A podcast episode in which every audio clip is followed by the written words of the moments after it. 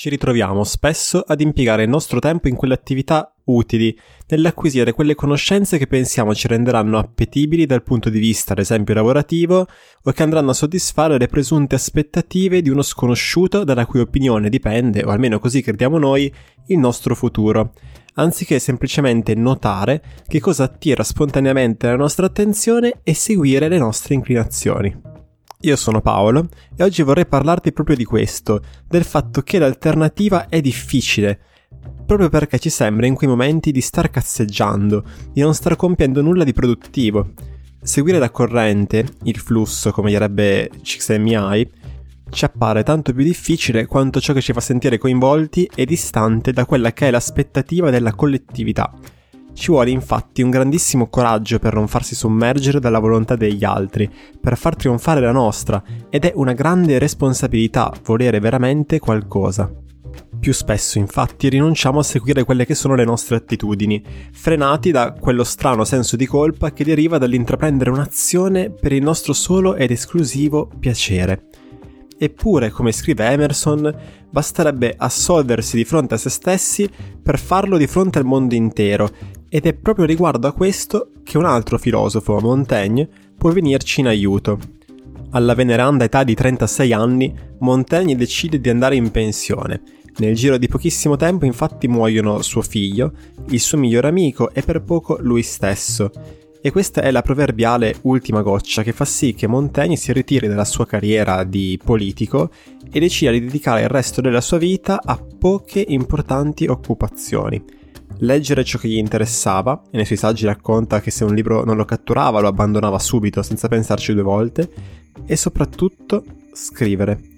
Montaigne però non intendeva intraprendere una carriera da scrittore, in quanto questo avrebbe significato cadere in un'altra trappola, un'altra gabbia dorata, questa volta però costruita da lui stesso e con tanta fatica. Montaigne decide di scrivere di se stesso. Il suo lavoro è il tentativo di rielaborare e dare ordine, e magari anche bella forma, a quelle che sono le sue percezioni e le sue reazioni di fronte agli eventi che lo circondano, ai libri che legge o alle sue esperienze di vita più in generale. Avrà modo, infatti, scrivendo, di trovare un po' di pace per quella che è la morte del suo amico, di dar luce alle memorie offuscate della sua esperienza di quasi morte e soprattutto di far emergere la sua personalità. Leggere Montaigne significa toccare con mano, infatti, un animo eccentrico, il suo rispetto per la saggezza popolare o la sua curiosità per gli strani aneddoti a carattere sessuale. Troviamo tanto decantato nei suoi saggi l'amore per la moglie quanto il desiderio di verificare se sia vero che le zoppe siano focose a letto. Dai suoi scritti emerge un essere umano vero, con quelli che sono tutti i suoi difetti, le sue contraddizioni, le sue imperfezioni e stramberie. Un umano troppo umano, che proprio per questo farà dire a molti suoi lettori nelle parole di Montaigne ritrovo me stesso. Sarebbe però ingenuo, oltre che non corretto, pensare che Montaigne scrivesse solo per se stesso, un'espressione che oggi viene tanto utilizzata forse proprio per giustificare la scarsa continuità di quella che più che una passione in realtà è un hobby. Montaigne infatti cura i saggi da loro ordine e si aspetta, anzi desidera che vengano letti, Ciò che qua è interessante notare però è la sua capacità di non identificarsi con ciò che scrive, o meglio con la sua attività da scrittore. È lecito infatti pensare che Montaigne avrebbe probabilmente abbandonato in qualunque momento la scrittura qualora essa non gli avesse dato più alcun piacere. Ben lontano infatti dal crearsi un'immagine di se stesso come il Montaigne scrittore saggista, parola tra l'altro a cui lui ha dato il significato con cui oggi è utilizzata avrebbe probabilmente considerato questa una prigione, un'aspettativa troppo pretenziosa per chiunque, impossibile da soddisfare senza minare la propria stima di sé, un limite che avrebbe incatenato la sua identità ad un numero esiguo di attività, un vero e proprio stereotipo, se vogliamo, per aderire al quale avrebbe dovuto rinunciare a sperimentare, a sperimentarsi in piena libertà, rinunciando almeno in parte a quello che ormai per lui era diventato l'unico compito fondamentale, quello più importante, ossia tentare di rispondere alla domanda ma chi è questo Michel de Montaigne? È solo in questo senso, infatti, che si può dire che Montaigne scrivesse per se stesso,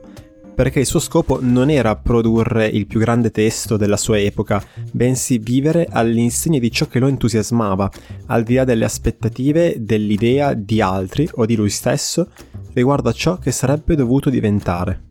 Per questo decide di passare la sua esistenza osservando con la curiosità di uno studioso quelle che sono le manifestazioni della sua personalità, partendo dal presupposto che su di sé c'è sempre da imparare. Montaigne segue un'etica che è quella del piacere, opposta a quella del dovere, tanto cara a chi i fatti suoi non se li sa proprio fare. Ed è proprio questo, il decidere di dedicare il suo tempo alla ricerca di se stesso e di testimoniare quanto scoperto, di vivere una vita che fosse a sua misura, entusiasmante secondo i suoi canoni e le sue preferenze, impegnata sì, ma alla ricerca della propria felicità. È questo che ci permette oggi di leggere questi suoi saggi che, proprio perché non pretendono di insegnar nulla, ma solo di esprimere la personalità dell'autore, finiscono con l'ispirare moltissimo. Chissà in quanti, vedendo Montaigne cazzeggiare quando passeggiava per la sua tenuta o chiacchierava con un contadino o si chiudeva nella torre a leggere, l'hanno definito un fannullone. Eppure è un vagare con la mente, un oziare, che si è rivelato essere la strada necessaria affinché lui potesse scrivere questa sua opera. Bene ragazzi, questo era l'episodio di oggi, spero che vi sia piaciuto, nel caso condividetelo o fatemelo sapere con un commento, se volete saperne di più sulla mia attività da psicologo vi rimando a paoloperez.it dove trovate anche tanti altri contenuti gratuiti come questo. Noi ci risentiamo alla prossima puntata e ciao!